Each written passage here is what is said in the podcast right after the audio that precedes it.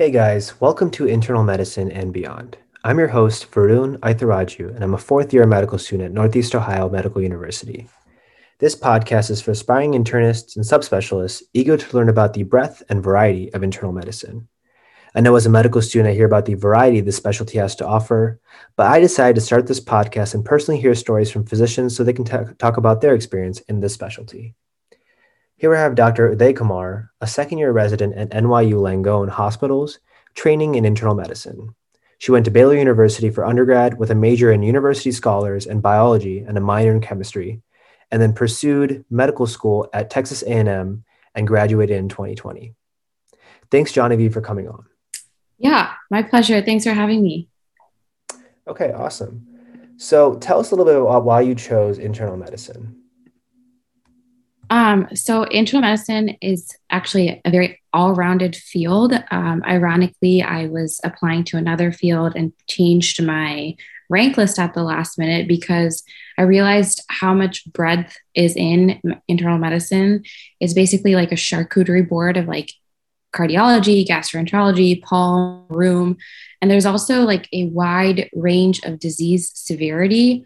Um, every time I go on service, it's always this intriguing puzzle piece in solving a medical mystery because all of these pathologies are very much intertwined. Um, the diagnosis, the management, honestly, it, it's very intriguing day by day. Awesome. That's fair point. So, what activities or extracurriculars were you involved in in medical school that either strengthened or confirmed your interest in internal medicine? So, I was actually part of a lot of research in various fields. Um, I knew there was a couple of talks that I did in rheum, a couple of talks that I did in hematology oncology. So, learning the pathophysiology and maybe even looking at evidence-based medicine articles in each field is what was really intriguing. Um, to top it off, I went to uh, Texas A&M and Temple, and my internal medicine rotation as an MS3 plus my sub-I as an MS4. The sheer amount of knowledge and teaching I received every day on service was truly inspiring. Okay, awesome. And this question may be for more so important for the fourth years listening, but when you were interviewing for programs, what are aspects that we, you were that were important to you and then aspects you also considered on the interview trail so there's a lot and i'm pretty sure uh, different various reasons for different people um, that are applying uh, basically if i was being vulnerable i was not very um, successful in my step one and i did do better on step two and as a result at that time i had kind of known that i wanted to do a subspecialty so i wanted to get the biggest bang for my buck, essentially. Um, I was on a quest for the best academic program I could possibly get into. Um, so, my biggest support system w- was my husband and my parents. They said that I may not be able to train close to home with around family, but it's personally and professionally gratifying to step outside of my comfort zone.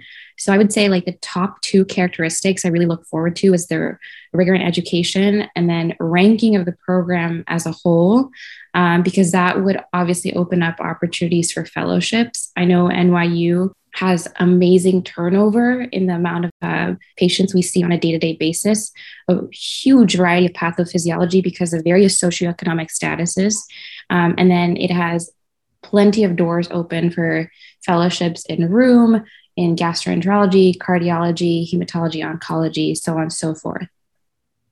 Right. So you mentioned some of the pros of why you chose NYU's program. You mentioned like the ranking, um, just the opportunities for fellowship, and the fast patient turnover, allowing you to kind of experience a lot of different uh, patients and see a lot of different pathophysiology. Uh, were there any other sort of benefits that you lo- you were looking towards when it came to NYU's program versus other programs and maybe just large academic programs in general?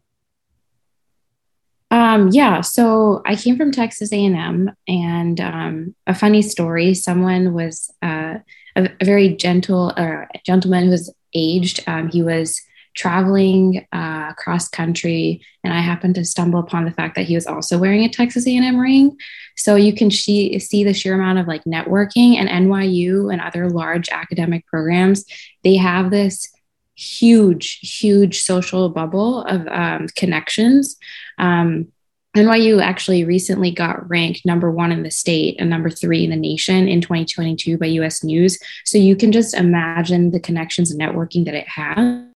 Um, this is obviously very beneficial for research, very beneficial for patient care, evidence based medicine, and again, the subspecialties. So I think that's a, a major benefits of, some of the big names um, academic programs. Makes sense. Um, so, as a second year resident now, reflecting on your intern year, what is your recommendation to medical students to better prepare themselves for just intern year in general and the rigor of residency? Yeah, so intern year is rough, uh, no lie. First things first, I would definitely try to soak up as much sun before intern year starts. Um, but I want everybody to know, whoever's into intern year, it's a huge, steep learning curve. Um, it requires a lot of mental and physical stamina, sometimes more so than your four years of medical school. But I think the top three things that I told my interns this year is that um, A, count your blessings. I know it's really hard and burnout is a real thing, but just know that there are people out there wishing to be in the spot that you are in. And it took an entire village to get you here. Um, so, as easy, easier said than done, use that as like a friendly reminder to kind of like motivate yourself. Um, second thing I would say is that this too shall pass. There's you know, life happens just like medicine happens, and you might have a death in the family, or you might again feel extreme burnout. But all feelings are valid, and just knowing that if it's not if it's raining today it might be sunny tomorrow. Um, there's a lot of people and I, i'm sure every program has this and that's why you go into that program because you fit like a glove. So you're always going to be surrounded by people above you people who've already made it and who are going to be your mentors well wishers and just people who genuinely care about you. So always reach out to those. And then lastly probably the biggest piece of advice um, is that EQ is just as important as IQ. Um, everybody's smart in med school. Everybody gets into residency um, eventually, and you're going to feel imposter syndrome, whether you're an intern, whether you're a new, fresh, budding senior, whether a new, fresh, budding attending. So, but then you can't lose sight of the emotional intelligence, the empathy. You never know um, what the other person's going through, especially patients' families. You you're on one side of the bed, and you might be on the other side of the bed one day, but just not uh, losing sight to step into the other person's shoes and being empathetic in all your patient encounters. That's all that matters. Very well said. Okay, perfect. Um, so, what are your some? What are some of your goals, uh, future goals after residency? Um, my current pursuit is to go after a fellowship. Maybe gastroenterology is what I'm thinking. Um, like I said, NYU is a great place to learn and pursue this, but where I will end up, I have no clue. Um, currently doing research and hopefully maybe achieve here prior to applying. Okay, awesome. And what about gastroenterology? You mentioned some of the other subspecialty fields like rheumatology and cardiology. What about GI kind of interested you? Oh, so I used to actually work as a scribe um, for a colorectal surgeon as well as a gastroenterologist. They like kind of co-ran a private practice. Um, so I was a scribe, and I would watch all the scopes and occasional surgeries uh, early, early in the morning, but also work in the basic clinic. And I appreciated not only the pathology. I mean, some days you get the run of the mill GERD patients. Um, but other days you come across um, very interesting pathologies. For example, recently looked at um, a woman who had renal cell carcinoma that was metastatic to the stomach, but there's only like 22 cases in the past century of that. Um, so this is like the sometimes you get your bread and butter, just like internal medicine, but then you once in a while you come across these amazing puzzle pieces and i think that's what interested me along with the balance of hey i can do procedural stuff in the mornings or in the afternoons but i can also do clinic and just kind of make make it my own.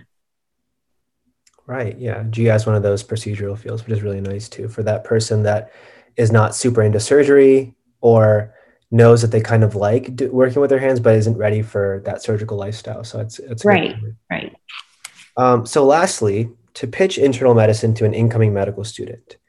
Uh, you mentioned that you were kind of between a couple fields in medical school. So, what is your quick summary about what mental, internal medicine is all about and what types of people it attracts?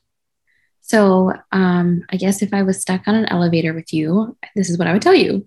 Um, internal medicine is the one field in medicine that explores all fields, all ranges of complexities. Um, it's like a strange web of all the body systems. Um, and there's that amazing fulfillment that you can continue to build rapport and relationship with your pa- uh, patients, um, getting to know them as a whole person, not just a disease. And sometimes you can even give back to the society, like making a contribution to pub- public health, um, health promotion, disease prevention. So it's like the beginning, middle, and after of an entire story. Awesome. That's that's great. It's a great summary. Uh, thank you, Jahnavi, for coming on. Appreciate yeah, it. Yeah, I appreciate it. Thank you.